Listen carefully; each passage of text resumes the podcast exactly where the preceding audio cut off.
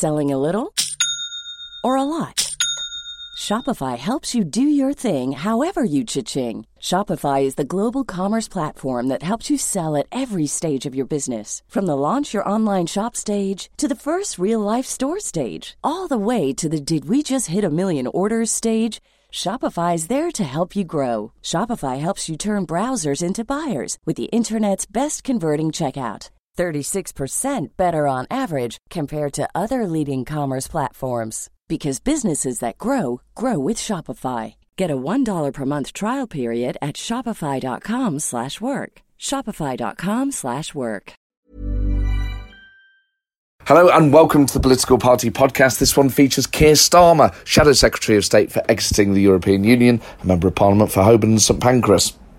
He's absolutely brilliant. He's bang on top of the detail. He's got some great stories, taking us into the shadow cabinet meetings, into the cross party Brexit talks, and just into politics in general. But we really get insight into what goes on behind the scenes from him. And he was just so relaxed and friendly and warm and open, as well as being highly intellectual uh, and really on top of his brief and clearly mentally sharp. Um, so he was great. So um, there's nothing really more to say about the interview apart from the fact that it's about to start. But um, big news for the. Uh, I always do a couple of specials at the Edinburgh Festival uh, of the show, as well as my stand-up show, and I'm delighted. Uh, I'm doing two, one on the 14th and one on the 20th of August. On the 20th of August, I'm going to be joined by the First Minister of Scotland, Nicola Sturgeon. I'm absolutely buzzing to be able to interview uh, the First Minister, especially in Scotland, and at the you know with everything that's going on. So that's very exciting. I'll be announcing the guest for the 14th of August soon. And of course, my brand new stand up show, which I'm in the process of uh, writing and finishing at the moment, Brexit Pursued by a Bear, is on at the Pleasance Forth in the Pleasance Courtyard from the 31st of July to the 25th of August. Enough of the self promotion for now. I'm going to leave you in the hands of Keir Starmer.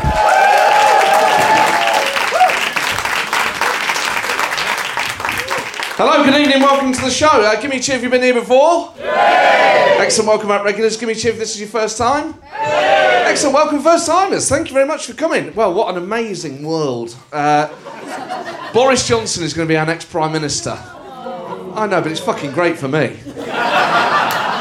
It's the injection my career needs. It's fucking brilliant.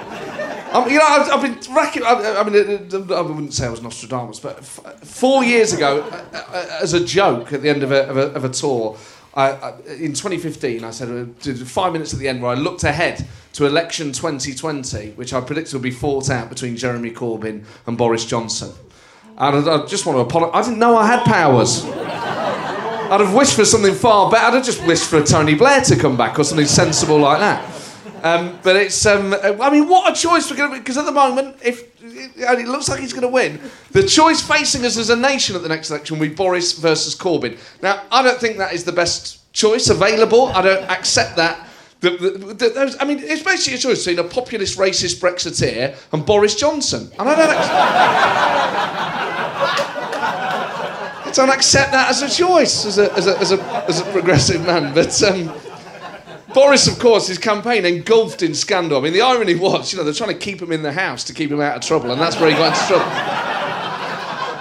So, guys, fucking. I mean, imagine if he becomes prime minister and getting fucking kicked out of Downing Street. His girlfriend throwing his bags out the top window. My God, it changed the pub quiz question, wasn't it? Where does the Prime Minister of the United Kingdom live? That's right, 10 Downing Street, depending on his behaviour or on his friend's couch. The fact that we're going to have a Boris, a serial shagger, as Prime Minister. People will be going, I was out, I'm sure the Prime Minister tried to pull me last night. It was an Inferno's in Clapham. I'm sure he was in there. I'm sure, I think I might have got off with the Prime Minister last night. Fucking incredible. Imagine him as I, Mr. Speaker, in addition uh, to my, this morning I've had meetings with ministerial colleagues and others, in addition to my duties in the House. Uh, further such meetings later today, and then later today, uh, a date. Yeah, I'm pretty excited. Uh, uh, can the Prime Minister tell the House? till he gets to second base? Well, uh, come on, you know, Prime Minister never tells. Uh, a gentleman uh, never tells. So, uh, yes. yes, we, yes, we did. Um, he, he, he, announced in, a, in, a, in, a, in, an interview, to take the pressure off, if you had any hobbies. He said, Yeah, I, I have a hobby where I I, I paint, and I take. Uh, you know, there's crates, and I, I turn them into buses, and I, I paint the people in them. Uh, he didn't, didn't go as far as I'd have liked, and, and on the side, massive fucking lies. I drive them around my living room. Yeah, great fun. Um, but he, he been in a lot of trouble for a lot of things he said. Of course, his previous words are coming back to haunt him.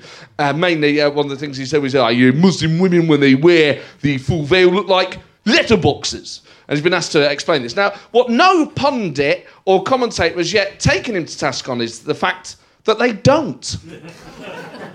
It's a fact. Uh, never, whilst on my way to post a letter. I've ever made. I've never sidled up to a letterbox and asked it to apologise on behalf of all Muslims for ISIS. Oh, one of the quiet ones. Oh, yeah, yeah. He also, uh, this is part of the problem. He tries to sort of get around some of the racist things he said. He says, "Well, you know, I, I think people want someone who is straight talking." Like, yeah, what you've done is confuse people who just want facts with being a racist twat there is a crucial distinction. You know, no, part of the problem is people do want politicians to be straight talking about what the fuck Brexit means for our lives, for our economy, what their, you know, whatever tax cuts he's promising to people, what effect that'll have on our services. That's where people want people to be straight talking. Not when you start racially abusing minorities. No victim of race hate's ever gone, yeah, I was just walking down the street and this guy just started straight talking at me. yeah, when he started telling it like it is, it was highly offensive mealy mouthed bullshit. And he also, to get out of it, or you might have seen the TV debate on the BBC, he said, Well, look, I, I you know, I have no issue with the Muslim community. My, my great grandfather was a Muslim. Great grandfather? I mean, that's going a way bit back as to, well, some of my best great grandfathers are black. One of the shittest arguments I've ever heard. Um, but he's up against Jeremy Hunt, who at the moment doesn't look like he stands a chance, uh, mainly because Jeremy Hunt talks to the public like he's just walked in on them naked. oh, um, I, um, right, yeah. I, I mean, I, I, I think, yeah, I, um, I think people do actually deserve. Um, anyway, I'm going to leave now, and um, perhaps we can talk about the NHS. I don't sense that this is the time. Um, we've got that sort of wide-eyed sort of wide-eyed look at him, uh, look about him. Uh, Dominic Raab is now uh, fully on board for uh, for uh, Boris Johnson's campaign. Raab, uh, a strange man. So I um, I hosted the One Nation Conservative hustings a few weeks ago, and I had to interview Gove, Raab, Hancock, and Hunt in order in front of a group of Tory MPs for half an hour each, separately. Dominic Raab, he's one of those naff politicians who has these kind of pre-prepared lines that I just don't think work anymore. And he used one in um, in one of the leaders' debates when he does that thing where he go. And this is part of the problem is what some of the Tories can't get their head around is how do you talk about a very privileged upbringing whilst not turning an audience against you? Now, the best way, I think, is the Tony Blair, David Cameron way, where they say, look, we were very lucky to come from the background. You know, I want other people to have the sort of life I had, and just deal with it like that. Dominic Raab can't deal with his own privilege. So does that thing where he goes, you know what? I went to a good school, but uh, you know, my mum had to work two jobs to make ends meet. Like, you went to one of the country's most elite public schools. What two jobs were they? yeah, she was a QC and a Premier League footballer, actually. Cash rich. I'd rather people were just honest and just, you know, that whole thing when they go, yeah, times were tough. You're like, you're the heir to a hundred million pound. Don't fuck me about. You just went, you know what? I'm fucking loaded. Yeah, never had to work a day in my life. Been very lucky. Uh, I was a prick at school. Actually, this guy's at least honest about who he is. I'm warming to him. And he does that thing as well where he, he will do. He tried to make himself sound like a really good person. He said, Look, I've helped a lot of people, helped a lot of women who found themselves on the wrong side of the tracks and needed help uh, in my work as a lawyer. Well, that doesn't count. Can't count that as charity work. Charged him a fucking fortune, mate. what the fuck? He does that thing where, and I think this is so shit when politicians go, I want to talk to the couple at home. Working hard, putting some money aside, hoping one day to have a deposit. As if people at home are going to go, fuck, we're, we're a couple. We, we work all the hours God sends. We're trying to save some money. Maybe Dominic Raab is the guy for us. He's, he's just described us perfectly. Uh, they're only ever positives, are they? No one ever says, I want to talk to the guy sat at home eating Wotsits, wanking himself red raw. Fucking hell, that's me. I chose that. don't know why that example came to mind. Anyway, sometimes it's Doritos. Anyway, but he. Um, of course, Rory Stewart, friend of the show, uh, he um, didn't make it through to the final two. Rory. Um, I mean, I'm sure a few of you were here that night when he was here. I, I really loved him, but there was a moment where he said, and i t- I'm not sure he thought this through, where he said, "You know what? We could abolish hospital car parking charges tomorrow." I said, "Well, yeah, you'd have to get the money from somewhere else." And he went, "What?" well, yeah, yeah. I mean, it's not that no one has ever thought of hospital. it's not like everyone's gone. Oh, we got enough money. We just aren't charging them. But you have to. I was like, well, you have to tax, you have to cut, you have to borrow elsewhere. Like, uh, if that's the limit of your thinking as well, if you've never realised that before, why are you only limiting your horizons to hospital car parking charge? But someone said to me, well, he's just stating the obvious, isn't he? I was like, yeah, he is on the whole. And that, at the moment, seems to be a revolutionary act. like, that, we haven't had someone stating the obvious for fucking ages. It's actually quite refreshing to hear someone state the obvious. But the thing is that, that Rory had, I, I, think he sort of displayed it here, is he's very good at making uh, the normal sound profound um, just by talking slower.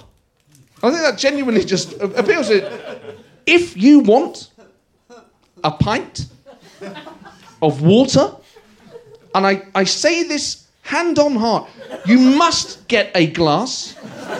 You must take it to the sink yourself, if capable, place it under the tap, and then turn that tap on. And anyone who tells you you can get a pint of water any other way, I am willing to talk to the people who turned the tap on first. God, this guy understands water. He's fucking incredible. And he's a diplomat. I drink water all the time.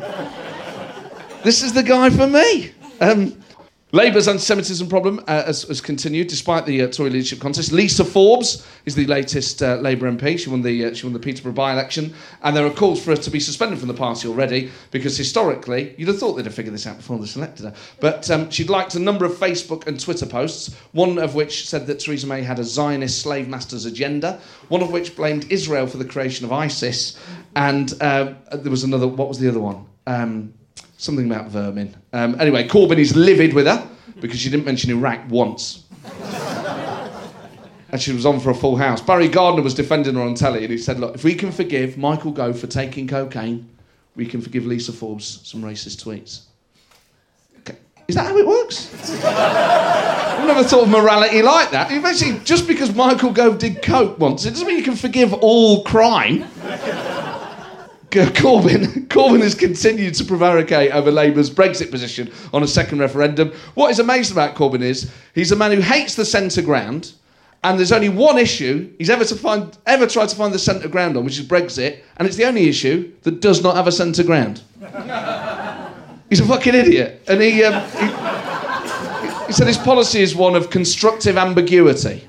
Which, given that we were promised straight talking, honest politics, is a, a well, it's the total opposite. Um, the problem is, and I fall into this trap, is every about two months there will be a. It will go on the Today programme. Jeremy Corbyn is finally going to fully get behind a people's vote, and you go right. This is it now. This is game on. Right. This is going to be the moment, and then it never happens. It basically, I'm as gullible about that as I'm about um, rumours of an Oasis reunion. a fucking sucker for it. Straight on Twitter, 10 o'clock in the morning, going, ah, ah fuck. Should have re-released some B-sides. Which actually is not a bad analogy for the last Labour Party manifesto. A load of stuff that frankly wasn't good enough for previous albums. Ooh, went a bit flat, didn't it? Some, some real lovers of the 2017 Labour manifesto in here. Oh, pardon my language. Uh, ladies and gentlemen, uh, we have a phenomenal guest in the second half, someone I've wanted to interview for a very long time genuinely have. And I'm very, very excited that we are joined uh, after a break uh, by the Shadow Secretary of State for exiting the European Union. Um, I've just realised what a fucking dumb idea it was to do a load of material slagging off Labour's Brexit position while he's still got time to escape. So. Uh, Let's see if we make it through the break. Uh, ladies and gentlemen, as always, you're a wonderful crowd. I can't wait for the second half. For now, I've been Matt Forde. See you in a bit. Cheers you very much and welcome back, ladies and gentlemen. Well, very, very excited about tonight's guest um, because he is uh, not only one of the most talented uh, members of Parliament, one of the most talented Labour members of Parliament. For those of us who uh, perhaps aren't getting what we want uh, from uh, politics in various ways, he is a, a kind of unique hope, really. One of the most talented members of the shadow cabinet, and in so many ways, really, effectively the leader of the opposition, who's been. that wasn't even meant to be funny. That was just. Um, I, I genuinely meant that. Someone who's properly holding a government to account, using fact and using proper parliamentary tactics and strategy, which you know we haven't seen for a while. So it's nice to, it's just nice to see a proper politician at, at the uh, opposition dispatch box. So, ladies and gentlemen, he has been the MP for Holborn and St Pancras since 2015. He's been the Shadow Secretary of State for exiting the European Union, and he is one of the biggest stars in British politics. Please give a huge welcome to Keir Starmer.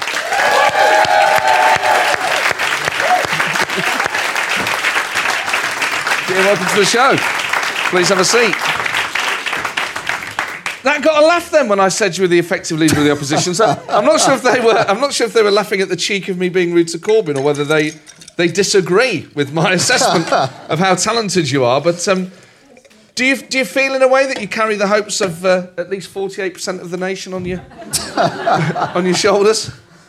Yeah, sometimes it's a bit like that. Um, we've got to we've got to have both sides represented in this, and um, I think I think one of the big things that happened after the referendum was that um, when the prime minister set out her red lines, they were so extreme that lots of people who voted to remain felt they'd been sort of penciled out of the future of the country, and so it was really important, I think, to give you know if we're going to give voice, we've got to give voice to both sides. But we have genuinely actually tried to represent both sides in this. Not been easy.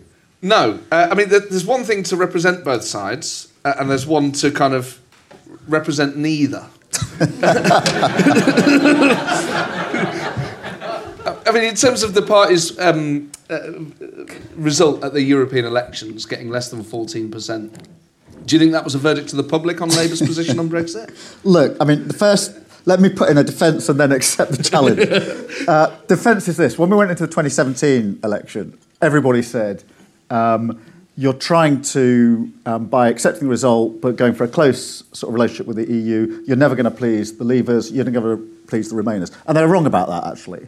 Because as we went into that, everyone's going to, you've really screwed it up, we're going to get 0%. Um, that having been said, when you look at the EU election results, uh, you have to accept um, that there's got to be a change in our position, frankly. Um, you can't have the Labour Party getting less than 10% in Scotland, coming fifth for the first time in our history, and coming third in Wales behind Plaid, um, and uh, pretend that your Brexit policy doesn't need some adjusting. And uh, you know, I went around, I went around the country, and um, as you as you campaign, you know, you, we have these lists, very efficient lists of the Labour Party. It's fantastic. You know, you've got how people voted last time, whether you think they're sympathetic, and then you've got the, re- you know, sort of the, the really good ones are marked up as Labour, Labour member. Um, normally, when you go to these doors, um, you're not so much persuading them to vote Labour because that's kind of taken as read. Um, but you might say, well, will you, will you put a poster up for us in your window? This time, people opening the door saying, well, Labour member, I'm not voting for you, which was um, you know, a bit of a, a shock uh, to the system. So, So you wasn't- knocked on Alastair Campbell's door? Alastair Campbell is one of my constituents. and I always like to, my constituents, I say, let me know what you think. uh, and so he does. Uh, regularly. I mean, I mean, the first thing he did when he got his letter expelling him was to phone me up and say, as my constituency MP, will you write a letter of support for me? And did you? yes, I did, yeah, yeah, yeah. So I what's thought- going to happen with that? Do you think they'll have to readmit him? I think they will. I mean, you know, um, I don't think it's a particularly good look to um, spend as long as we do on some of the other cases that we have to deal with and, and then to um, eject Alastair so summarily after the results. And after all, he only, all he said was that he voted Lib Dem. Um, so, and, and having knocked on doors across the country in the EU, um, if we were to expel every Labour member who voted Lib Dem, our, our proud number of half a million members might, might get a bit of a dent. But he, I mean, they, they said that it, it was under the rules. It was auto exclusion. I mean, I, I used to work for the party, and I remember we'd. I remember that rule well because I would try and expel people for it myself. And that's not really what the rule. I was never able to kind of use the rule in the way that Jeremy Corbyn's been able to use it against Alastair Campbell. There is more to it than that, isn't there? Yeah, I mean, the, the principle is that you can't support another candidate um, an election, you shouldn't campaign for another party, and that is auto exclusion. And there's a good reason for that if you go around saying vote for somebody else. Um, my frustration, I mean, and this is a really serious point, is I've been saying for some time if we're going to auto exclude people for campaigning for another party at election, we ought to auto exclude those clear cases of anti Semitism. Why can't we just have the same rule um, so that you're, you're out straight away? Um, and it's, it's, it's such, I mean, I do, I mean, some of those cases are arguable and they've got to go through a process, but some of them are completely unarguable. They're so clear that um, if you said to someone, right, thank you very much, you're expelled, in the same way that that was said to Alastair, that would send a really powerful message. And I just think we've got to adjust the rule. If, if, if supporting a Green candidate or a Lib Dem candidate at a, an election is enough to get you excluded, and in Al- Alastair's case, expelled for five years, then a, a clear case of anti-Semitism ought to get at least the same sentence. It seems to me. I don't think it's a. I think it's a difficult case to argue. No, but it, it doesn't seem to um, fall on the right ears, does it? When it when it comes to the leadership, they don't seem keen. Well, I mean, we've just been too slow in the whole process, and um, even adopting the international definition of anti Semitism took the whole of last summer when it could have been done much more quickly. And the great tragedy is, you know, um, Jewish communities across the country are losing faith in the Labour Party, and we need to restore that. And the only way to do that is to demonstrate, in no uncertain terms, what we're going to do in clear case of anti Semitism. So, so with Alastair Campbell, what, what really struck me about it was obviously there were, I imagine, quite keen to get rid of him, and, and, and, and that was the, like that was a, a, a handy excuse. Secondly, uh, what I thought was strange about it, given the obvious uh, parallel with uh, or the contrast with the anti-Semitism cases, was they're picking a fight with one of the most effective spin doctors alive he's going to keep this story going. And yeah. when he was at his sort of front gate, I just thought he even knows how to give them a different picture. But the whole thing, he knows what he's doing, and he's running rings around. Yeah, I mean, I've you know. I've had a lot of discussions with Alastair over the years. I mean, I, I profoundly disagreed with him about Iraq um, and said so at the time because I, I, genuinely thought it was unlawful and we shouldn't be involved in it and wrote about it at the time. But up and down, but on, on things like, you know, um, the work he's done on a on, on a people's vote, etc., then you know it's been good to have those discussions. They've been challenging along the way, um, but um, you know he is Labour, and he's been Labour through and through. So um, I don't think we're so smart um, to kick him out. No. Um, so uh, uh, obviously you face a, a, government that's got its own problems as well. Yeah. I mean, how, how do you feel about Prime Minister Boris Johnson? I shudder. I mean, the idea. The, the, I mean, where do you start with him? Um, I think I think it may this whole bluff where he sort of ruffles his hair and pretends he doesn't sort of know very much, and everyone goes, "Oh, it's brilliant because underneath he's so clever." Yeah. Um, I actually think it's a double bluff. I think, I think he, he, wants you to think he's really clever because he's not really clever, yeah. um, and so the double bluff is that that is what you get. I mean, I don't know whether you saw the interview with uh, Laura Kuenssberg the other day. Yes, um, it was just guff. Everything he said the, the, on the on the serious questions she was asking him, he was just coming out with complete and utter nonsense. Um, and so, you know, do you want that as your prime minister? Preferably not. Um, is are the EU um, negotiations the most difficult since the Second World War? Yes. Do you want a really good diplomat knows how to handle other countries? yes. What are you getting in Boris Johnson? You know, his reputation when he was foreign secretary was absolutely awful. But the, the thing that really gets me about him is this casualness with the truth. Even that picture that came out this weekend of him in Sussex, etc. I don't care what he does in his private life. I really don't. Um, but the fact that that picture came out, obviously faked, and that he couldn't care less that it's out there at fake, it doesn't even matter that it's fake. This sort of, it, it's beyond bothering to care whether you're telling the truth or not. I think is real. I mean, it all started in the referendum when he, you know, standing in front of the bus with 350 million on the side. This casualness with the truth. I, I genuinely think that you can have a bust up with anyone on politics, but you've got you've got to accept that there's got to be at least a truthful premise uh, for what you're saying. And once you abandon that, where are you? And so, actually, I thought the, the interview with Iain Dale, I think it was yesterday, where he was asked 26 times, you know, when was it taken? I don't want to intrude on Oh, your private Ferrari, life. yes, oh, Nick yeah. Ferrari, yeah. Um, uh, when was it taken? I don't want to intrude on your private life. And he just wouldn't answer the question. We just go, well, I can't. I, yeah, I, when it was taken, I, uh, by the way, I think we should be talking about the issue of Brexit. Yeah. Uh, you know, and then you say, well, let's talk about Brexit. Well, yeah, come on, I'll talk about something else. It's, constantly, you know, he thinks he's, he's got, a, he's got a a level of charm, but he is exhausting it. Yeah, I'm not sure about the level of charm, actually. I think it, it, it doesn't work on me. Um, I keep thinking that the public see through it. Um, I just hope so. I don't really know. I mean, I, I, I think they do. But it's not the public who choose them, is it? I suppose it's Tory party members. Yeah. Who, we, we may have some. Do we have any Tory members here tonight? Or sort of. Quiet ones. Don't want to. don't want to Tory shame people, but um, not that there's But, I anything wrong with but it. it these is pretty. I mean, you know, here, here's someone who's saying he's going to change the tax laws um, and um, you know have tax cuts for those who earn more money. Um, contrary to what their manifesto said, he's going to change the direction of travel on Brexit. He's going to go for no Brexit if necessary, and doesn't feel he's got to face the country to actually get approval for any of that. Just whatever it is, sixty thousand members of the Conservative Party. It's pretty undemocratic stuff. I mean, in terms of him versus Jeremy Hunt, but I, mean, I suppose by definition, if you don't want Boris, you think Jeremy Hunt would be a better prime minister. It's a difficult one, isn't it, for me? um, yeah, I mean, I, the idea of Boris Johnson being our prime minister is really horrifying.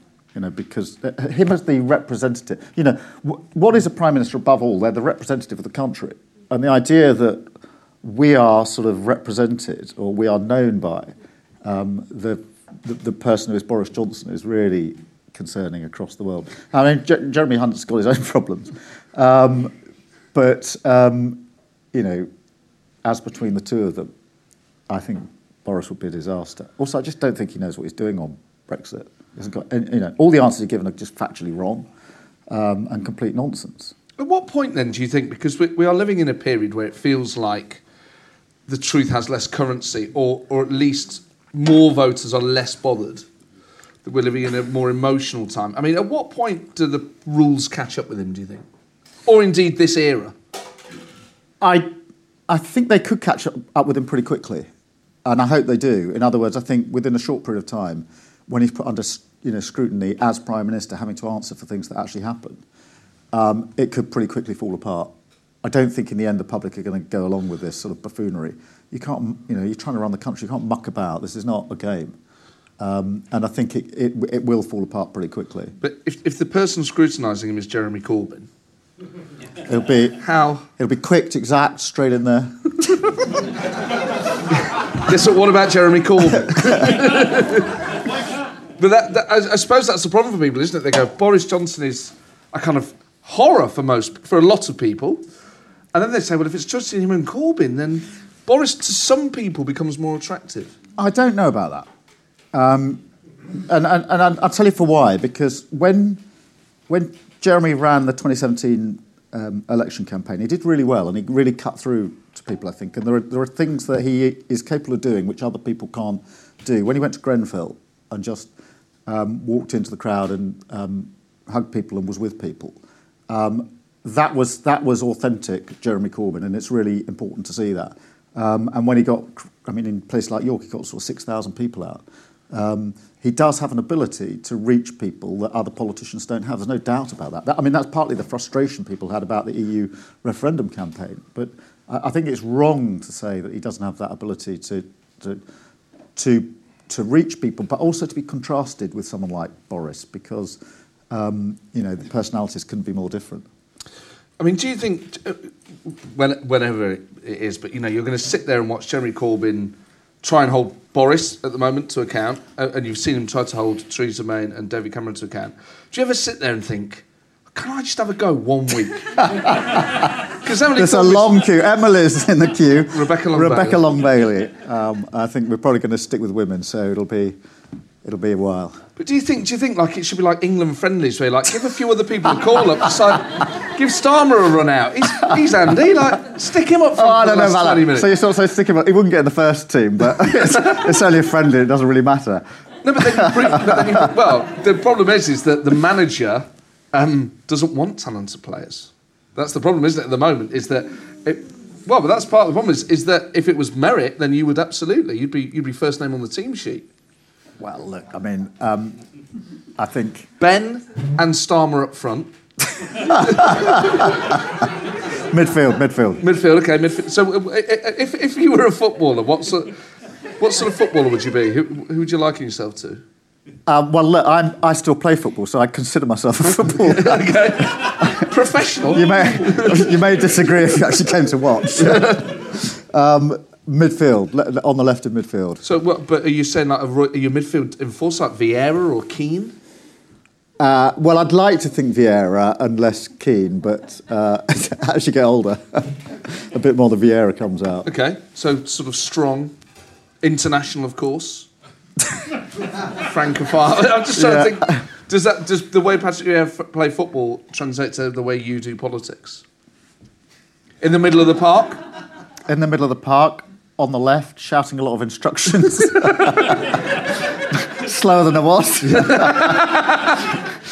Feels better in my head afterwards than um, it was on the pitch. But there, are- there are things you can actually learn from football. I, gen- I genuinely think this, by the way, um, because there are, there are just, for amateur football at least, there are just basic rules which really matter, which is as soon as you're on the pitch, nobody gives a damn what you do for a living. And the only rule is don't be an arse. Um, and that's quite a good rule for politics. Don't be an arse. So is this is this is this is this five aside you play or eleven aside? Uh, five aside and eight aside. How often do you play football? You, every Sunday, and sometimes if I can get away with it on a Monday. And is this is this grass or is this astro? AstroTurf. Crikey, Yeah. hard as nails. I don't know about that. You, you would have to come on board. But uh, yeah, no, I've, I've always done this since I was about 10. And who's uh, presumably not the same team you were in? No, no, it's all sorts of people I've picked up along the way. Um, friends, people I work with, their friends, And what's the team people's sons. Well, we, now we don't have a name. We're just knockabout on a, on a Sunday and a Monday. We used to be Homerton Academicals, but that was uh, an 11-a-side team that I played for. East London. East, yeah, Homerton, yeah. Kind of. So is that are you a kind of Shoreditch kind of guy? No, no, no You've got quite a cool haircut. So I- I was This is, this is Kentish Town. But you, I mean, I mean, it, uh, uh, sounds strange, but you look amazing for fifty-six. but you do. Very nice like you you're kind of, you're, you're like you're, you're one of the few stylish MPs. You got a cool haircut. Are you sort of aware of that? Do you sit there and think, actually, I might not be leader of the opposition, but I'm, I'm better. I kind of turn out better most. I got, I, now you've raised, I, I, I've got to tell you a, a story about. I go to the barber around the corner, just on the way to Ed Miliband's house, which is how it is in my constituency.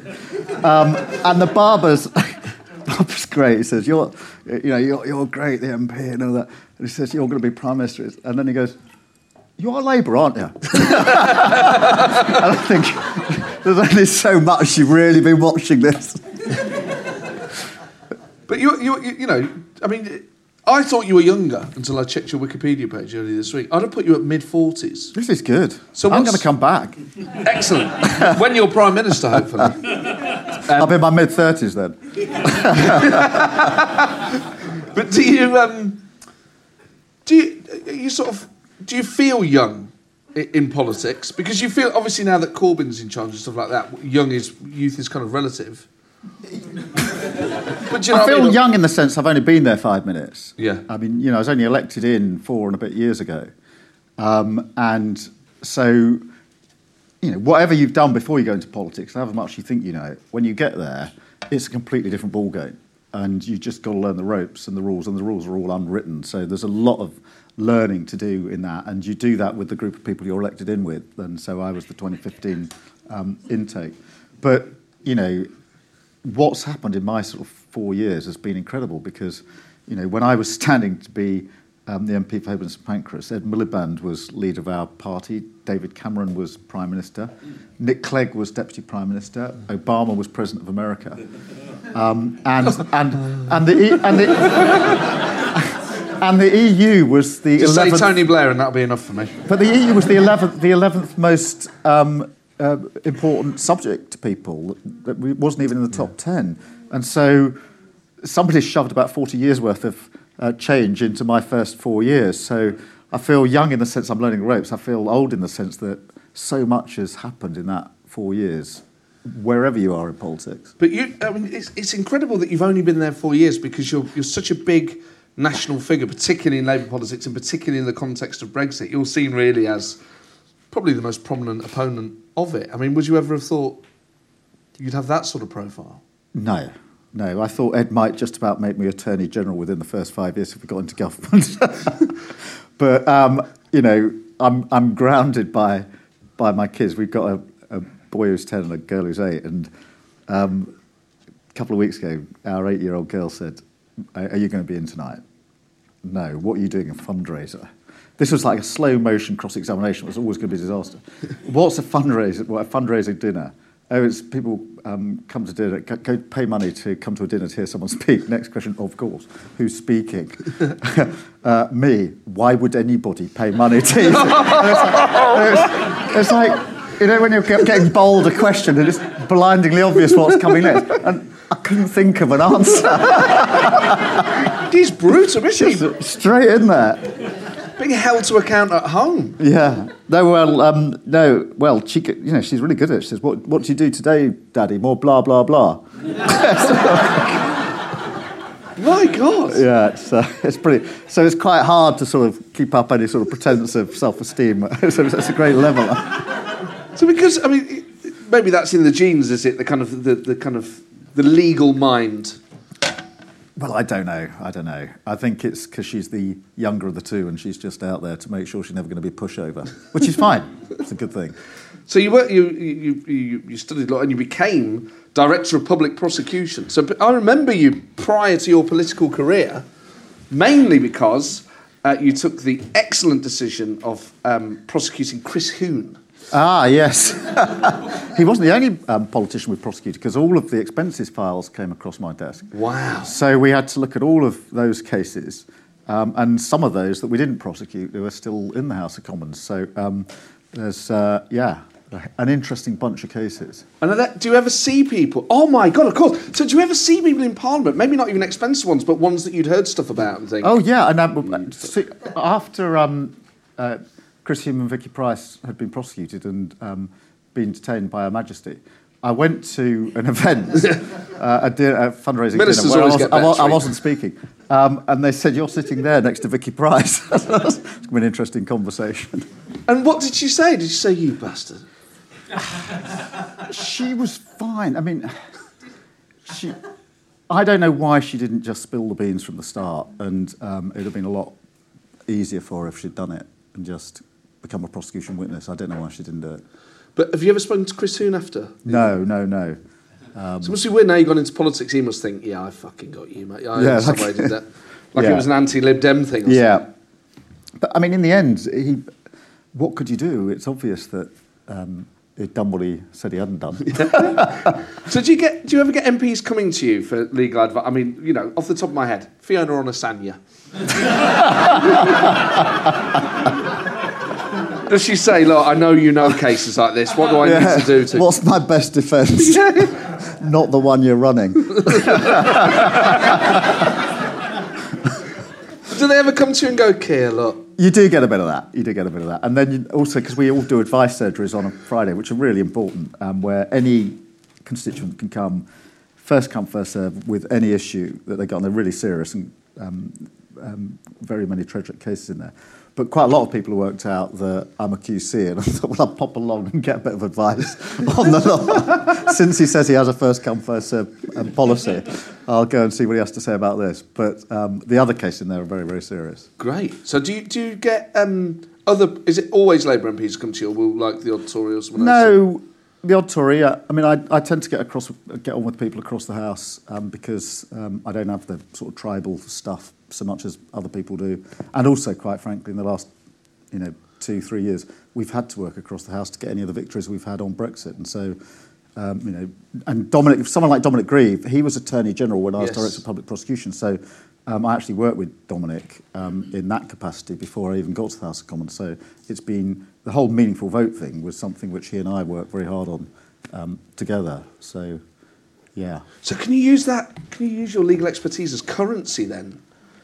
In in Parliament, can you say, look, I know you're going to vote for the uh, for the deal, but I know you have a non-disclosure agreement. I can give you high-end legal advice.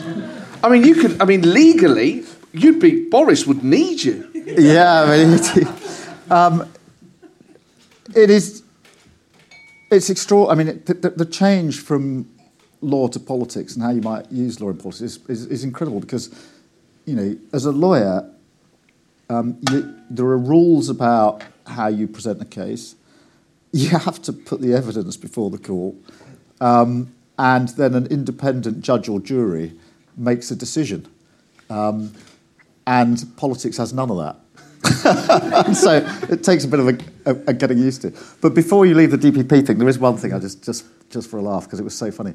Um, within about a year of becoming DPP, um, a man called Paul Bint started impersonating me um, and uh, started answering Lonely um, Hearts columns in the Sunday Times as Keir Starmer, the DPP. This is a long. I won't tell the whole story because it, it is very funny and very long. Um, and in that capacity, he started an affair with two women, saying, I'm Keir Starmer, I'm the DPP, I know Tony Blair, was one of his chat up lines. Um, and, all right, we've all and, used it, and, and, and these, these two women sort of fell in love with him. Um, but, but Paul didn't have a lot of money, um, but, thought, you know, I know what makes a relationship work. You have to give jewellery. So he hit upon the idea of take, nicking the jewellery of one of them um, and giving it to the other, and vice versa. so, so th- these two women swapped their jewellery sets, unbeknownst to them. Um, and um, eventually, he did all sorts of other things. He took long taxi rides in my name. He, he, tried to buy a house in Buckinghamshire for three million quid in my name, and then a piece of art um, for 80,000 quid in my name, which is when I first got to know of him, because the art um, uh, dealer phoned up. CPS headquarters to see whether I was going to complete on the deal. Eventually, he was arrested and prosecuted, um, etc. But of course, as the Crown Prosecution Service had to take the decision whether to prosecute him. so the team said to me, well, since you're the victim, you can't be involved. I said, fine. Yeah. Just tell me the answer to three questions. Is he pleading not guilty? is his defence that he is Keir Starmer, the DPP? and where do I stand if the jury acquit him? oh my! And you should never wish for a conviction. You really shouldn't because it's a it's a genuinely independent um, post. Yeah. But I was quite relieved when, in the end, the jury said, "You're not Keir Starmer. Bad luck." So, have, have either of the women ever got in touch with you and said, "This is"? A, we're no, they haven't. But of course, at trial, they had to give evidence, and um, they were asked, uh, you know, when, when you saw Paul Bint, did you not think, you know, this doesn't look anything like Keir Starmer? yeah. and one of them said, well, I had my suspicions, but everybody can have a bad day.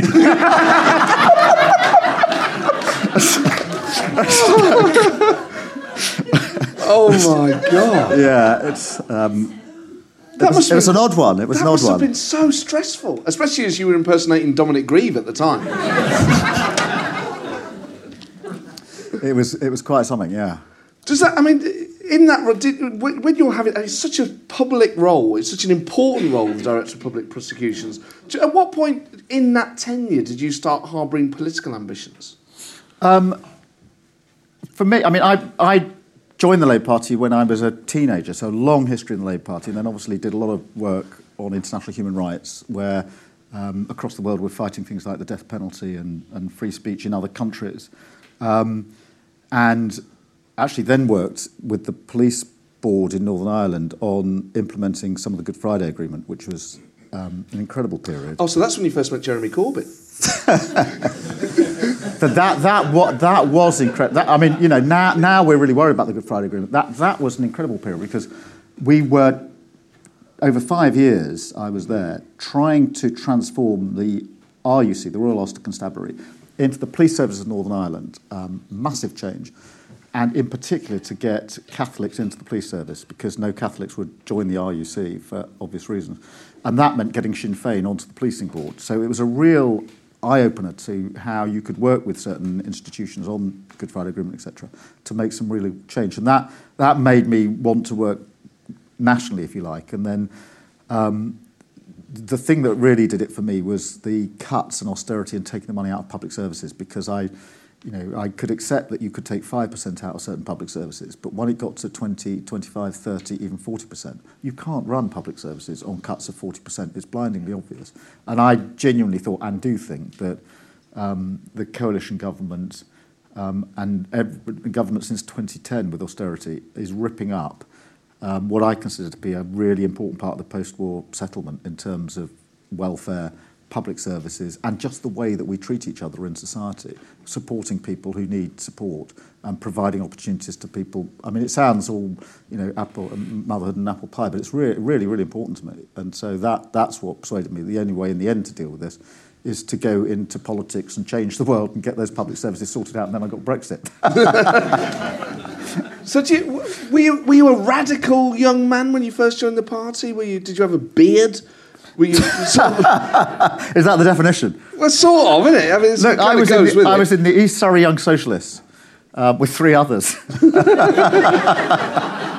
Jeremy John it, it wasn't. It wasn't. Uh, it, we, we were very radical. We weren't very big.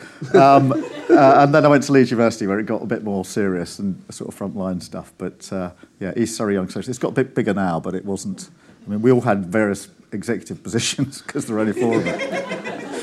But have, have you been, as, as so many Labour politicians have, on a journey? Did you start out as a Marxist and then become a Social Democrat, or have you always been around the same area? No, I mean, I started, um, I would say, on the left of the party, as, as I think most people do. Um, and in, I was really struck with the, and got into politics at the time, the sort of social movement stuff and the, the, the, the struggle Labour was having of embracing not just the sort of traditional working class trade union base, but also, um, you know, equality across sexism, across homophobia, across different strands of equality. Um, you know, whatever that strand was, and, and bringing it together, it- whether it's green, disabled people, um, and that struggle to make the Labour Party the sort of party of people who um, were fighting for equality as well as just a sort of um, a class-based, very important class-based organisation. So I was in the middle of that, and I, I thought that was really exciting. I thought it was really important, I, and I thought that um, equality and dignity were at the heart of all of that, and that's what um, the Labour Party needed to be if it was going to be a serious political player in the sort of um, you know, then the 80s and into the 90s, and certainly in, into the 21st century now. So that, that's where I was. All- You know, I would say on the radical left there. I mean, other people will judge for themselves. Um, and but even now, I mean, you know, I, I genuinely believe that um, we need to be more radical than we are in terms of the transformation of our country. I think if, if the referendums taught us anything, it ought to be that millions of people who voted, in particular to leave, were voting because they were telling us the political and economic system isn't working for them. Um, and they're right about that. I mean, eh, you know, without going to the, eh, get any report on inequality that's been published in the last five years, and they all tell you the same thing, which is equality in every way is getting worse, not better. And, and that's not just wealth and income, but you know, health, regional inequality, inequality of influence over politicians like me and others. It's getting worse and worse and worse. And in I'm Holborn St Pancras is my constituency, which is basically most of Camden. Um, the life expectancy difference between Primrose Hill, um, which is obviously um, very well off, um, and Somerstown, which sits between Euston and King's Cross, which is very deprived, is 10 years. Can you believe that? 10 years. I, I could, you know, honestly, I couldn't believe it when I uncovered that. I expected that kind of life expectancy difference to be across a continent, Yes. not within a constituency. Um, and that's got to change. Fundamental. And actually, that's quite a unifying thing because I think I obviously campaigned and voted to remain, but I've not met many people who voted to remain who are not up for some pretty fundamental change to um, that sort of power and wealth that's in the wrong place As a person with a very deep voice, I'm hired all the time for advertising campaigns. But a deep voice doesn't sell B2B, and advertising on the wrong platform doesn't sell B2B either. That's why, if you're a B2B marketer, you should use LinkedIn ads. LinkedIn has the targeting capabilities to help you reach the world's largest professional audience. That's right. Over 70 million decision makers all in one place. All the big wigs, then medium wigs, also small wigs who are on the path to becoming big wigs. Okay, that's enough about wigs. LinkedIn ads allows you to focus on getting your B2B message to the right people. So, does that mean you should use ads on LinkedIn instead of hiring me, the man with the deepest voice in the world? Yes. Yes, it does. Get started today and see why LinkedIn is the place to be to be. We'll even give you a $100 credit on your next campaign. Go to linkedin.com slash results to claim your credit. That's linkedin.com slash results. Terms and conditions apply. moment.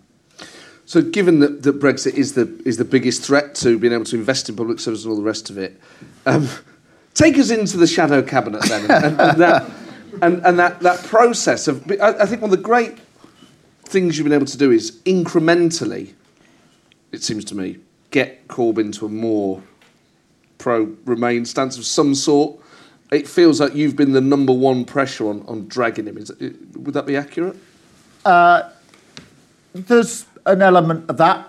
Um, I mean, we've certainly changed. I mean, we've we have shifted and moved our position, and that's been hard work at times, frustrating. There's, you know, sometimes I've felt I should sort of build a brick wall in my room to hit my head against so I don't have to go outside so often to do it. um, but um, yeah, you know, bringing bringing the party to what I consider to be a better position has been um, a really important thing over the last two years, and we we, we moved a long way. Um, we could go a bit further, Yeah. um, but uh, we've moved a long way. But how much of your job really is because I, you've got a dual role, uh, if, and I may be wrong, but it seems to me that you know you, you're there to hold the government to account on what happens in Brexit, but you also seem to be there to kind of present Labour's position in a more coherent way, perhaps than others could, and also to at least provide some Remain f- scent or flavour that Labour's front bench would otherwise miss. Yeah, I mean, I let me just take this one head on because it is it is serious and it is really important because um, yeah, it's a journey. A journey the, the word that's so overused. Um, but for me, I mean, I when I was DPP, I was the UK representative in Eurojust, so I worked within an EU agency. When I was doing international human rights work, I was doing it with the EU across the world, um, and um, I genuinely believe in collaboration and cooperation with other EU partners. I think it's a very good thing to deal with threats and actually take opportunities. So I was very um, keen that we won in 2016 and pretty devastated when we didn't. Um, and that was difficult. I mean, our kids are young, and the day after the referendum, I spent, before they went to school, a bit of time with my young kids and just thought, what kind of world are you going to grow up in? And um, I was really worried about tolerance and looking inwards. But I felt that um, we had to accept the result. We'd, we'd voted to have a referendum. We couldn't, just because we got the wrong result, say we don't accept it. Um, and that meant that we had to trigger Article 50 and let the Prime Minister do the negotiations. Now, we, there was a lot of, a lot of people disagree with that, but I genuinely think that was the right thing to do. Um, but equally, it was right for us to say, um, when you come back in two years, we're to judge what you come back with by these six tests which I set out, sort of taking a leaf out of Gordon Brown's book in terms of um, tests.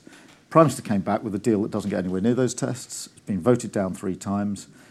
We then went into cross-party talks with the government. Um, they failed, um, mainly because we took the view the government couldn't deliver on it, and frankly because you could never lock it against someone like Boris Johnson coming in. Um, and you know, I have no problem now with the idea that in those circumstances, particularly when you look at EU results, the only safe and right and proper thing to do now is to say that whatever the outcome is, whatever deal the next Prime Minister manages to negotiate, if, if he does, or no deal, you've got to put this back to the public to see whether they consent to us leaving on those terms and give them the option of remaining if they don't so consent. I think that's it's a long explanation, but it's a genuine reflection on where I think we are, which is why I don't have any hesitation in saying that um, at this stage it's perfectly justifiable and right to say this has got to go back to the public so that they can sign it off or not according to what they now think of the situation that we face. And it's not a judgment on what people may have voted three years ago either way. It's just um, there's not a deal that's going through that's any good. and we've got to confront the situation that we're in front of. Now, that's, that's where we've got to. Some of that journey we could have done a bit more quickly, um, in my view, but it, it is actually, I think, um, the right position to, for us to get to. But it's also the mood music, isn't it? Jeremy Corbyn doesn't want to say the words. Um, do you talk to him often? Do you say to Jeremy, look, it, it's not only is it, it Labour's uh, ideological um, position, but it is a, a, sort of moral duty, or indeed, in terms of Labour's rating in the polls, yeah. politically expedient to be explicitly Remain. Yeah, I do. Or second vote. I mean, you know, I talk to Jeremy all the time. I actually personally get on very well with Jeremy. There's no um, issue between us at all, and we have um, pretty frank exchanges. I mean, my position is um, that, you know, in a changing world, particularly with the geopolitics going on with um, Trump and Russia and China, um, Europe, Europe is where we are geographically, but it's also where we are in terms of history and values. I mean, if you know, the, the world is 200 countries, but there are only four or five real sort of power bases or magnets, spheres of influence, and they're America, China, Russia, um, Asia, arguably, and Europe. And which one, which sphere of influence do we belong to? We belong to Europe. That's where our shared values are.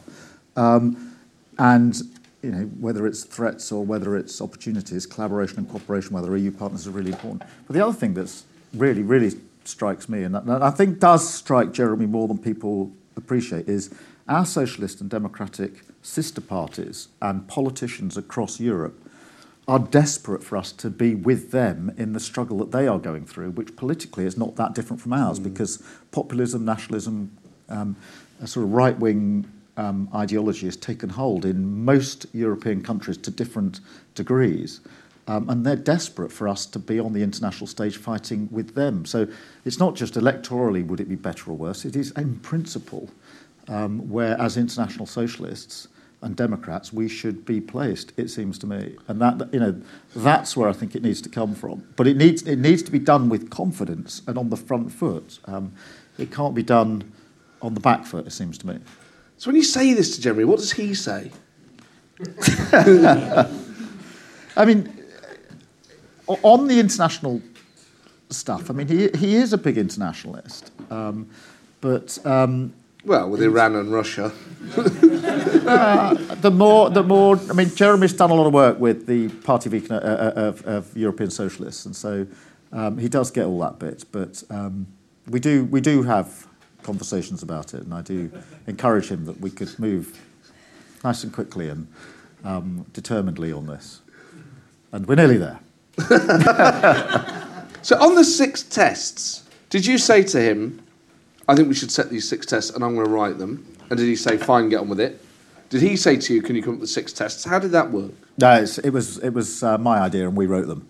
um, and, um, and Jeremy was very comfortable with them. They were actually all taken from things the government said it was going to achieve. They weren't sort of plucked out of the air.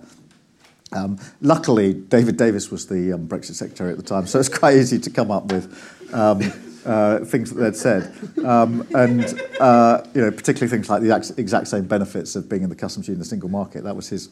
Um, uh, that was his comment. But I mean, he was I mean, he was the first. I've had three Brexit secretaries. He was the first of them, um, and he would sort of take me, he'd take me aside and say, "Well, no, the thing is, Keir, um, it's a big mistake to know any detail." Uh, you, oh you, you get bogged down in all of that. Um, you know, I think it's you know, it's big picture stuff. You know, what you've got to remember is, seriously, the German car industry is so dependent on the UK that in the end the EU will crack and crumble under our pressure and give us whatever we want. My God. Um, and, and so it didn't prove to be. so in the cross-party talks then, because that was fascinating to watch because you thought, surely, Cor- no matter how good the offer is, surely Jeremy Corbyn's not going to go down in history as the Labour leader that basically props up Theresa May and gets this Tory Brexit through. In, in what spirit were you engaging in those talks? Oh, um, in earnest, I mean, I, I, joking apart, I don't think anybody should underestimate the, the pressure we all feel under to break the impasse. Yeah. Being in Parliament day in, day out, um, obviously getting nothing done, arguing about a deal, voting it down, and then arguing about it again, then voting it down again. Um, and everybody looking in saying, you know, um, what a mess. Um, that's what everybody says all the time. There is a genuine, you know, friend or foe, they say, yeah. um, you know, what a mess. The pressure I think we all felt, including myself, to break the impasse was pretty huge. I mean, I was never sure about the cross-party talks because um, the first I knew we were going into them was when the Prime Minister announced it on telly. Um, and I thought, had this been thought through, she'd have probably said to somebody like David Lidington a few days before, well, can you give Keir a ring on a sort of confidential basis and see whether Labour all, you know, are up for this? And then immediately she finished speaking on that night, I got phone calls from um, uh, Michel Barnier's team saying, did you know about this Keir? Which obviously revealed to me that they didn't know anything about it either. But we did go into it, you know, in the hope that we might break the impasse. But in the first meeting we had, I said to Theresa May, um, whatever you think of going back to the public, a confirmatory referendum, if you want a stable majority, you're going to have to embrace it because you're not getting a majority now of Labour MPs on board if you don't have um, uh, an ability to go back to the public on this. Um, and she simply said, I'll, I'll focus on the substance for now. and that was it. But, you know, so we, we were trying to find a way through. I mean, there, there was a way through if she could have held the numbers, which is to say, um, put her deal to a confirmatory vote because then you don't need to argue about whether the deal is technically absolutely what everybody would agree on, which is almost impossible. Because people could say, well, it's not imperfect. I myself don't particularly like it. But since it's subject to a lock of a confirmatory vote, um, at least we can go forward. Yeah. I mean, it was a very clever. Um, the, the, Peter Kyle, Phil Wilson um, thing was actually a clever way to break the impasse. Um, but the Prime Minister never engaged in that and, and probably could never have delivered on that. And that, that would have broken the impasse because then you could go to the country and say, well, you can either have this deal that's been negotiated um, or you can remain. And how, in those cross party talks, then, so there's three or four of you from either side. Like, is there small talk at the start? Well, there, there is. It's, it's really embarrassing. Um, it's like sort of meeting your partner's parents. Uh, I mean, and there are different characters around the table. I mean, David Lidington, I genuinely like and respect, mm. and I think he's respected across the country, uh, uh across Parliament. You know, Michael Gove, not so much.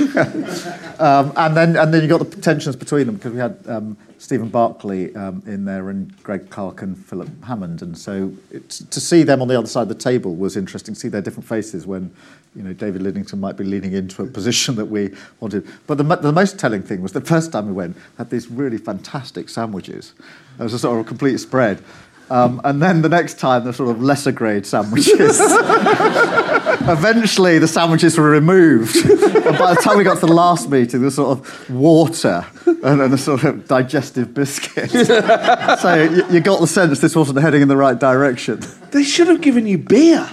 Yeah, beer and sandwiches. Yeah, some wine or something like that. Yeah. Just get the, you know, bit of whiskey, just get it, get yeah. tongues wagging a bit, loosen people up. Yeah, yeah. So how long would those discussions last uh, in, per session? Four or five hours. And long, long oh, sessions. And are, are people? I mean, everyone uh, has a different responsibility, but before you go in, do you go right? Uh, you're going to take notes. You've got to do this. You've got to do that. And how, if that does happen, how um, how long until that sort of breaks down and people do start talking on things they said they weren't going to talk about? Um, well, you you do go in with a a plan, hopefully, of who's going to say what, but it does break down pretty quickly because um, different points come out across the table. The, big, the biggest issue was genuinely how, you know, by the time the Prime Minister got round to picking up the phone to saying, Will you go into cross party talks? she'd already said she was stepping down. Mm. And that's a massive problem because um, even if we could have done a deal with her, the test was how on earth are you going to bind the person who's going to take your place in a matter of weeks. And that was impossible to answer. Um, and the, trage- the, the, genuine tragedy is that that didn't happen two years earlier. It sh- you know, tr- my, amongst the big criticism of Theresa May, I mean, she got the red lines completely wrong, but she didn't, she didn't appreciate that she was never going to get a deal through her own party because they've been arguing about Europe for 40 years, um, and that she was going to need to involve us, and therefore that um, that sort of reaching out needed to happen. I thought it was going to happen. It was quite a funny story after the 2017 election because um, obviously Theresa had lost her majority. And in the immediate days afterwards, when we were thinking what's going to happen, um, I was at home with my wife and then looked at my phone. There was a missed call from David Davis. Um, and she said, That's them phoning about cross party working on this. Um, in the end, it wasn't. It was David telling me more about BMWs and how, in the end, the Germans would crack. and it'll all be it'll be all right. But but that was the point. I mean, seriously, Yes. to open cross-party talks after after the 29th of March. It's not at the 11th hour. It was after midnight, and when you've already done the deal, which can't be changed very much, um, was a tragic misjudgment. So, are you bit, are you able in those talks to be really frank with each other? With, with our own side. Well, yeah, well, yeah, either side. Can you say to them, you know, this is nonsense? At times, yeah, yeah. It was, it was quite frank in places. And would would you pick them off against each other? And would they contradict each Well, other? we didn't have to because they're picking each other off um, most of the time. So, you know, David Lidding could say something, and then Julian Smith, the chief whip, would sort of pull a face. that's, that's, we haven't got the numbers for that. Um, so there was a bit of that going on across the, the table. But they, they were genuinely um, in good faith in an attempt to move things forward. And would you ever have to kind of um, assert yourself with your own team? Would, would people ever say stuff that maybe wasn't policy or you weren't comfortable with it, you'd then have, maybe have to clarify politely? Your, sort of, your, your toes are curling under the, under the desk. Yeah. thinking, Shall I just take a... Um, most of the time it was all right. But But on those occasions when it wasn't, how do you handle that then? How do you handle sitting in a negotiation knowing that what someone on your own side is saying something that maybe they're overstepping the mark or they're saying something that's not accurate? How how do you tactfully handle Diane Abbott in a situation like that? I gently steering the, the ship back on course. There's been a large part of. I mean, the one thing I've had to learn a lot in the last four years is patience, and more patience, um, and then a bit more patience as we as we steer this one through. In terms of your relationship with your opposite number, then it's always it's always nice to know that people get on. As you say, you've been through three Brexit secretaries. It sounds like David Davis, if nothing else, was a kind of good laugh. Yeah, it, it, it, it was a good laugh, and um, and and was capable of laughing at himself. And so, um, just before he actually resigned, I said to him at one of our question sessions in Parliament, I said, I said I've been totting up. Um, I think you've threatened to resign more times than you've met Michel Barnier. and he just laughed it off. It was perfectly true.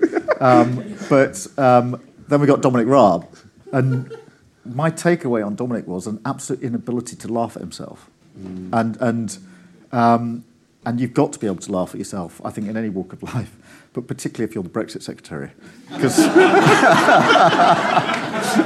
because uh, you know, lots of things are likely to go very wrong, and actually laughing at yourself is really important. And you know, he was because Dave. I mean, there's that famous. I don't know whether you saw that picture of David Davis when he arrived for the first session of the negotiation. You have Michel Barnier and his team with sort of lever arch files all marked up, um, and there's David with this with this sort of glasses case. um, and and this theory that it's better if you don't know the detail. Um, and then you had Dominic Raab, who was determined to show that he was the complete opposite of that. And you know, he was the he was the lawyer. He knew all the detail. He was going to be in Brussels um, the whole time, and um, and so he was, uh, mainly causing havoc because um, Ollie Robbins couldn't get on with the job of negotiating. And, it, and I'm all over the detail. I know every bit of the detail. You know, I'm Dominic Raab. I'm a lawyer. You know, here it is.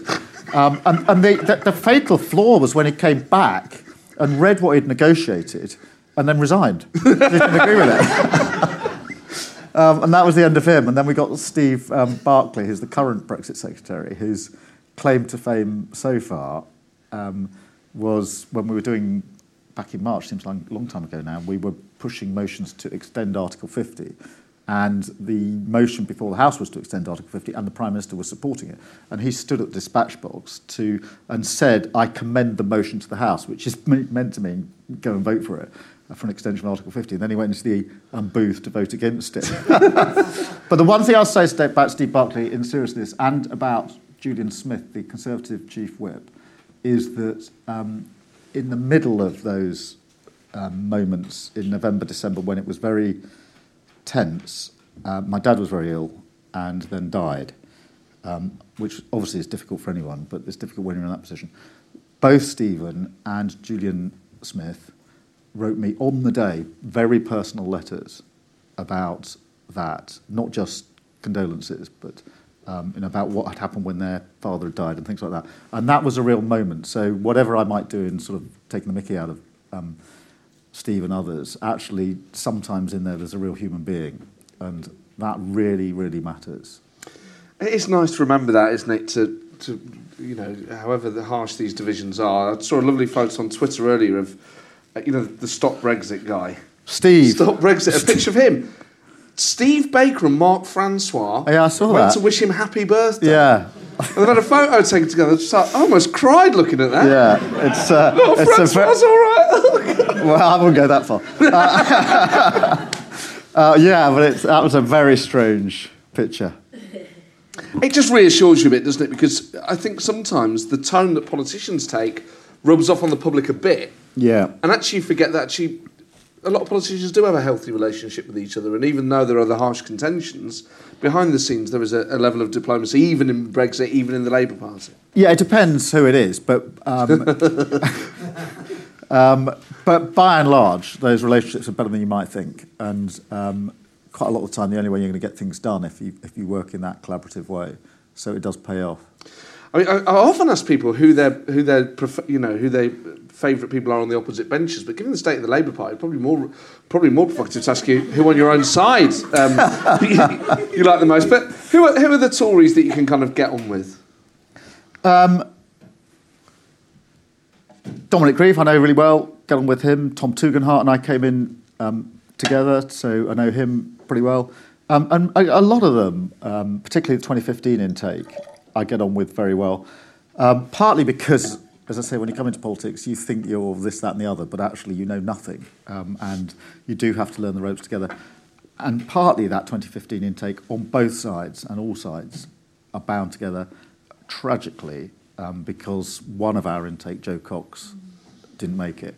Um, and all, you know, there's something about the group that you're elected with. Um, and obviously on our side, we're very close to Jo.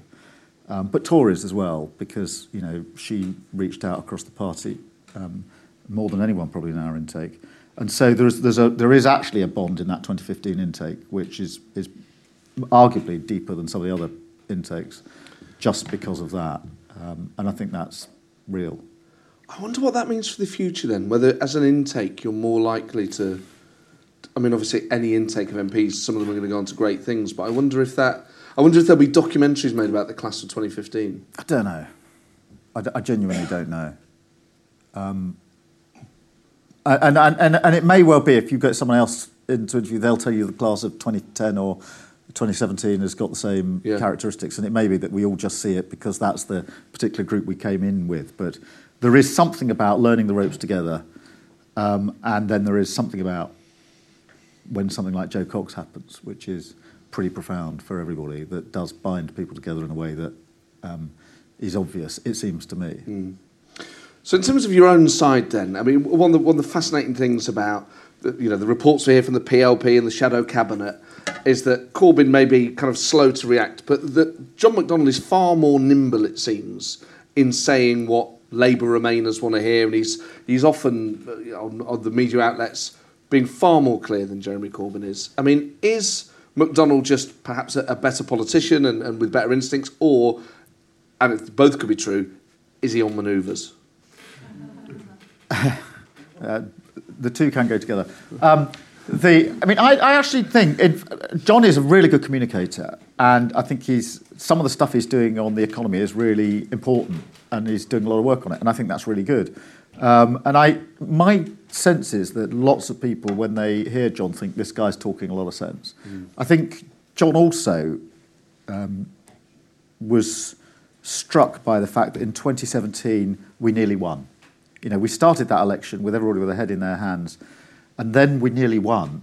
And um, for John, that uh, I think made him absolutely focus on being completely pragmatic about how we win next time. I think more than anybody else, he has focused on we've got to win, we've got to change things, and um, and that inevitably brings a degree of pragmatism with it um, in the way that um, he goes about the politics. I think it's a good thing, by the way. Um, but um, it is really interesting. Um, I think when people listen to John on the radio or on the telly, they find themselves agreeing with him more than they're disagreeing with him. Yeah. And then they find out who he is and they go, "Ah, but there is that. I hear him sometimes think, God, who's this? And you go, oh, it's John McDonnell. But he, he, he's got skills, there's no doubt. Yeah. I mean, what he shares and what Tom Watson is another Labour figure who's kind of out there. Um, what they both share is they have both started to talk a lot quieter than they used to. Yeah, I'm not sure what that's all about. Tom, in particular. I can Very. ba- when he's on telly, I can barely. Labour is a Remain party. And I think we've got to be very clear with people that we do support. Yeah, talk up, Tom, for fuck's sakes, Brexit, mate. There's, there's a, and, and John McDonnell obviously used to scream and shout. Talk through gritted teeth, a look. Yeah, And it's yeah. bloody serious, actually, what the Tories they're both men sound like they're trying to control themselves uh, because if they don't, they will scream their heads off. Yeah, that's a really good observation. I'm gonna I'm gonna ask them both about that now. Yeah. I mean, you're absolutely right. Uh, particularly Tom, who does um, very very soft voice now. Because that's, that's someone trying to contain themselves, isn't it? That's like a gangster in a film. I'm a really, I'm a really nice guy. yeah, it's that because they're trying to not. Nothing to fear here. I mean, do you, do you have anything to do with Tom Watson's Future Britain group, or is that what it's called? Not directly with that group, no. But I've talked to Tom and everybody across the party. And have you ever? I like. I mean, I genuinely try to talk to everybody across the party because in the end, um, part of my job is to try to get everybody into the same lobby at the same time when we vote, which is the devil's own job. so most, most, you know, good part of my job is sort of counselling people and, and cajoling people. And do um, have you ever been tapped up by the Lib Dems or changed? Did they say, "Look here, come on, you're a sensible guy"? Nope. And I wouldn't go. Absolutely wouldn't go. And change have not been a particularly good advert for um, what happens if you do. You know, I, I was genuinely worried when um, they set up as to whether any more Labour MPs would go, which I did think would be really bad for, for the Labour Party for very obvious reasons. But they screwed it up so badly that I think the general feeling in Labour is it's, it's cold out there and it doesn't look too good. Yeah, or join the Lib Dems. Oh, ju- well, uh, yes. Uh, Chuka's been through, I think, well, Labour, Change UK, Independent, and Lib Dems now Yeah. in six months, which is interesting.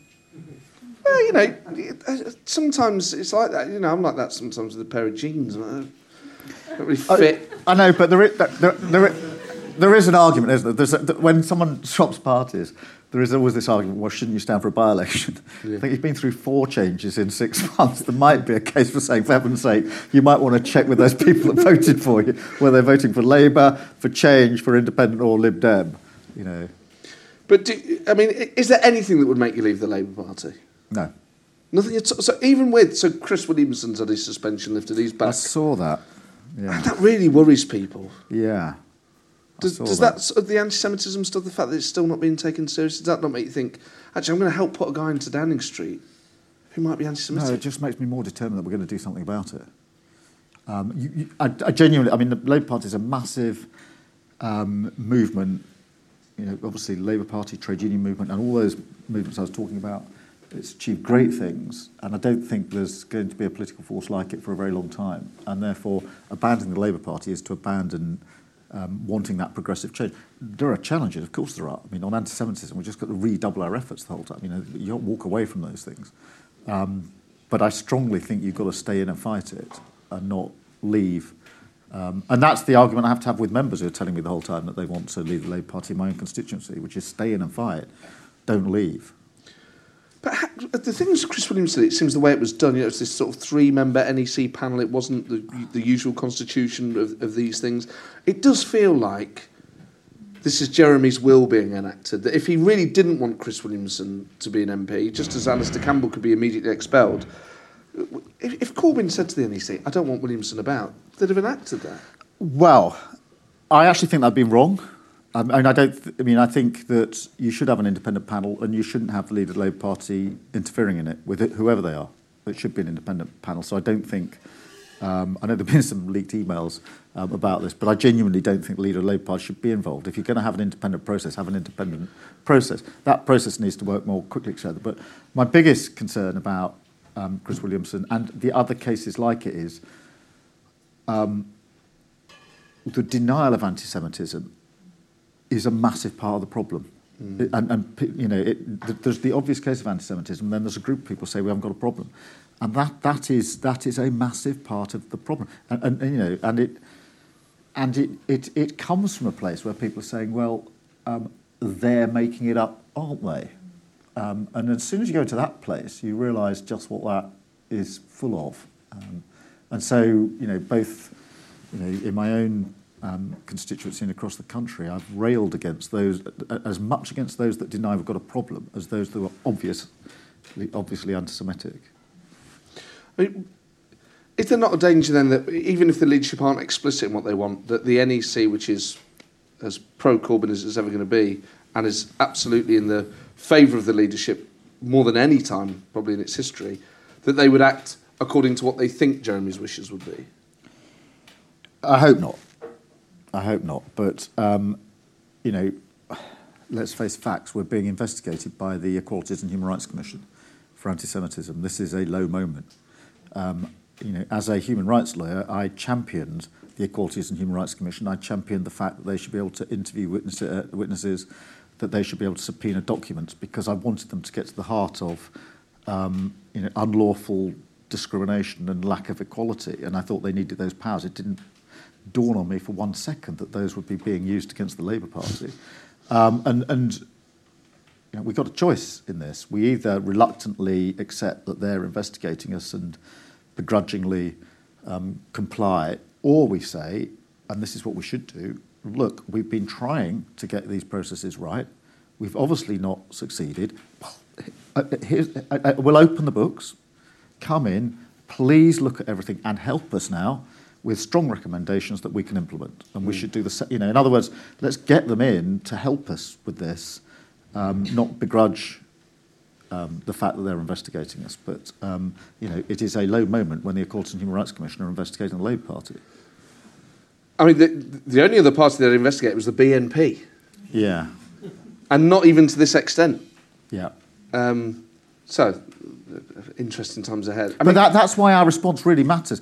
You know, if we say, look, we, we, whatever we try to do, we haven't got this right. Um, we've tried to change processes, and we have Jennie Formby's changed the processes, tried to um, streamline things, get cases moving more quickly, keep a better account of what cases there are. All that change has happened, but still we've got problems. Say to the Equality and Human Rights Commission, you know, here's the data, here's the people, interview who you like, look at what documents you want, have a conversation with us, and tell us, um, if you can, where you see things going wrong so that we can do something about it. I, I mean, arrest people? I mean, you know, if the law's been broken, then that would involve people being arrested, perhaps. Well, I, I, I think actually this is about the internal disciplinary process. If there's any question of the law being broken, then the, the police have to look at that, which is a completely different matter. This is, this is about how a party deals with upholding its own laws and uh, the internal processes, and, and that is something where the Equality and Human Rights Commission ought to be able to help us. Okay, uh, right, let's take some questions from the audience. You have a roving mic. If you indicate clearly, we'll get a microphone to you if you let us know uh, your name. And if you can answer one sentence questions and one sentence answers, I'll take the gentleman bang in the middle there. Just wait for the microphone to come. Here we go. Thank you, thank you. Um, so, as a Remainer voter, I find it very disingenuous that the Labour Party would stick to the six tests of. Uh, whether they'd agree to the uh, to, to, to, to, a Brexit or not, simply because the six tests don't stand up. And I'm surprised that you actually hold out that they do. The Singles Customs Union cannot and will not be accepted by the EU when you are not in the EU, and that seems to be a direct contradiction. Yet you seem to be very much uh, holding your six tests. I just find it ridiculous. I don't agree with you. I totally don't agree with you. I've, I've talked it through with Michel Barnier. Um, and I said to him directly, um, as a um, country that has left um, the EU, we can't be in the customs union, obviously, because in the customs union, um, the council um, sets the mandate for the commission to do trade negotiations and parliament then votes on it. So if you're not a member, you can't be in the customs union. But I said we want to be in a customs union that has exactly the same benefits. And can we talk with you about what that would look like for a third party, a third country that wants to be in a customs union with the um, EU, so an EU UK customs union, delivering the same benefits? Is that a discussion we can have? And he said yes. And we need to talk, out what, talk about what the governance arrangements would be. um, how you'd influence trade policy, etc. So I, dis- I, I don't agree with the argument that it's impossible to achieve this with the political will to do it. And I say that as someone who's actually spoken directly across the table with Michel Barnier about whether that would be negotiable. He's already refused it. No, he hasn't. He's told me that that's negotiable to my face. There you I, go. I mean, been, I've had no, no end of meetings with him and his team. Um, and, and, I, and, to, be- and to be honest, I would never have surfaced it as a position for the Labour Party if I didn't think it was negotiable. I felt it very, I felt very strongly that I should raise it with Michel Barnier first to, to get clearance from him and his team that that is something the EU would um, negotiate if that was the clear policy objective of the UK. And he said to me, yes, it's not without, it's not without, I'm not going to pretend as Liam Fox did that to be the easiest thing in human history because you are trying to configure something which doesn't yet exist but replicates the way the customs union works. But um, he's a pretty good authority on whether the EU would negotiate that since he was the chief negotiator. Okay, I think the, the lady on the end there had a question. Was that right? Oh no, I thought there was an arm in the air there. Sorry.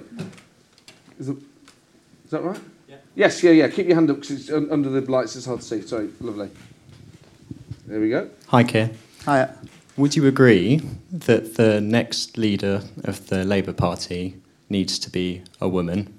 And if you do, do you agree that it should be Emily Thornberry? Well, a real, What real- a kind a real one-two of a question. Um, Uh, look, I, I actually do feel very strongly that we ought to be able to produce a woman leader of the Labour Party. And I think when the Tories say to us, we've had two women leaders, in fact, two uh, women prime ministers, that's a very, very strong challenge um, to us. But obviously, we're going to have to wait and see in what circumstances this comes about, when it comes about, and who the candidates are. But as for the challenge, I think it's a strong challenge to us that we ought to have a woman. and em- Emily would be a strong candidate. Well, there'll be a number of candidates. Take that how you will. Uh, a- any questions over here? Oh, was that? Oh, yes, the lady down the front. Okay. Sorry, I've got. Again, then I'll take you down the front. Yeah. Uh, yeah, sorry. Just want to say, um, it seems inevitable that you're going to come out uh, to be Remain. Do you think the longer you take to come out of that position, the less likely people are to take you seriously when you do? I worry about that. Um, I do think. I mean, I, I've been clear that um, we, I, I would vote and campaign for Remain if there was a further referendum, for all the reasons I set out earlier, because I truly believe that's the, the best deal that we can have. Um, I think it's um, it's obviously a discussion going on within the party, but you know we've got to slightly get real about this. If there's going to be another referendum, it's going to be between whatever deal or no deal the next Tory Prime Minister is putting forward, or Remain. Um, and it seems to me blindingly obvious, certainly what I would do in those circumstances. I can't see myself going out knocking on doors saying, uh, "Would you vote for um, Boris Johnson's deal?" I think it's rather good, or, or for no deal. But um, I personally think um, we should campaign for Remain and try to make that as, uh, as strong as I can. And um, I do think the speed is of the essence here. So it does feel that something has shifted, and, and obviously those European election results were a kind of a post, a fence, a, a kind of a, a milepost. Um, that people actually, once they get into the habit of not voting Labour, it's hard to get them back. Yeah, this into- is this is a real concern. I mean, you know, there's no question that in those EU elections, lots of Labour voters deserted us for other parties. Um, most of the analysis shows that for every one voter we lost to the Brexit Party, we lost three to Remain parties. And, I, and, and you know, and I had people to my face telling me that across the country that that's what they were going to do, and that's um, a real problem for any political party. Um, you know, particularly um, in Scotland, to lose so heavily, it's hard to make up that ground. In Wales, to lose to Plaid, um, but also, for better or for worse, voting Lib Dem had become toxic for people on the left in politics, broadly speaking, because of austerity and, uh, and, and what they did with the Conservative government. And, and now people have got over that, then um, that isn't so toxic because you've already done it once. Um, and equally for the Greens, um, there was a Green surge in 2015, people remember. What Jeremy Corbyn did was to pull that Green vote into the Labour Party. Um, and some of those people have back to the Green. So it's not, it's not as easy as you might think. This, this vote doesn't just, you, know, you can't make assumptions about how people are going to vote next time. You've actually got to fight for that vote. Um, and, um, you know, that's a pretty fundamental thing. Okay, the final question of the night to the, uh, to the lady in the front row. The microphone's just coming now. Let us know your name and your question. Okay, my name is Julie, civil servant. Very important.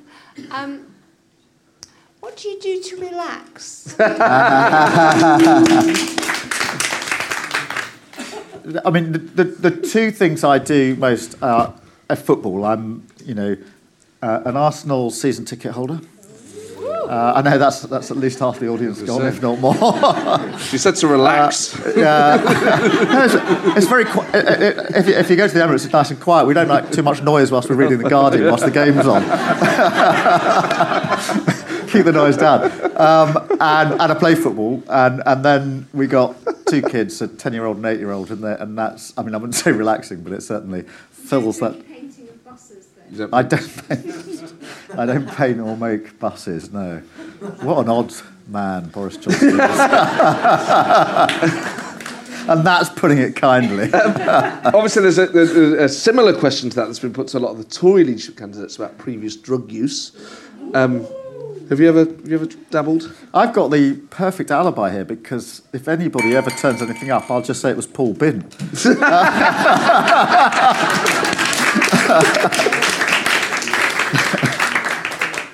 So, uh, w- w- given that it could be Paul Bin, did you ever did you ever try it? I mean, at university, you must have had a. I mean, you, where were you in the nineties? You must have been doing pills every week.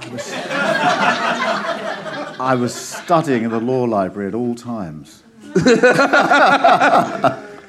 Studying in the law library, is it? Learning your lines. Learning. Cheap shot. Uh, ladies and gentlemen, as always, thank you so much for coming down. Um, the next show here is in September, where my guest will be Ken Clarke. Oh, brilliant. So very excited Oh, about that'd that. be great. Um, but Keir, honestly, you've been one of the best guests we've ever had down here. Thanks for having It's- me. It's been a phenomenal night. Let's have Keir Starmer. Thanks, Matt. There you go, Keir Starmer. What an absolute thrill. Um, he was brilliant. And I thought, um, and I mean this in, the, in a very positive way, quite different from how he comes across on telly. He's obviously a very professional man. Um, which sounds like a ludicrous um, observation about a politician because so many of them are.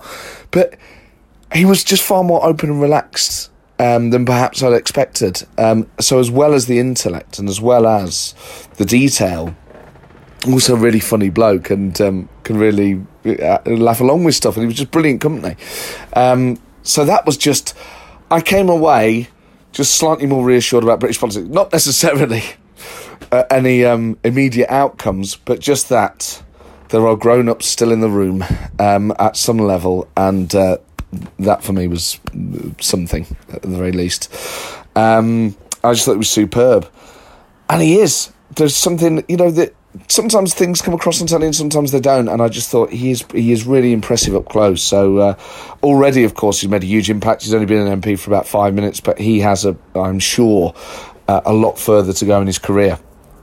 Um, so there we go. That was uh, that was Keir Starmer, as I said at the start. Two political party podcast specials at the Edinburgh Festival, 14th of August and on the 20th of August with Nicola Sturgeon, and my new stand-up show Brexit Pursued by a Bear, which I will be uh, performing at the Edinburgh Festival before taking it uh, uh, on tour at some point. So. Thank you as always for downloading this and for all your kind messages and tweets. If you can leave an iTunes review, it genuinely really does help other people find it. Um, and you can email the show, politicalpartypodcast at gmail.com.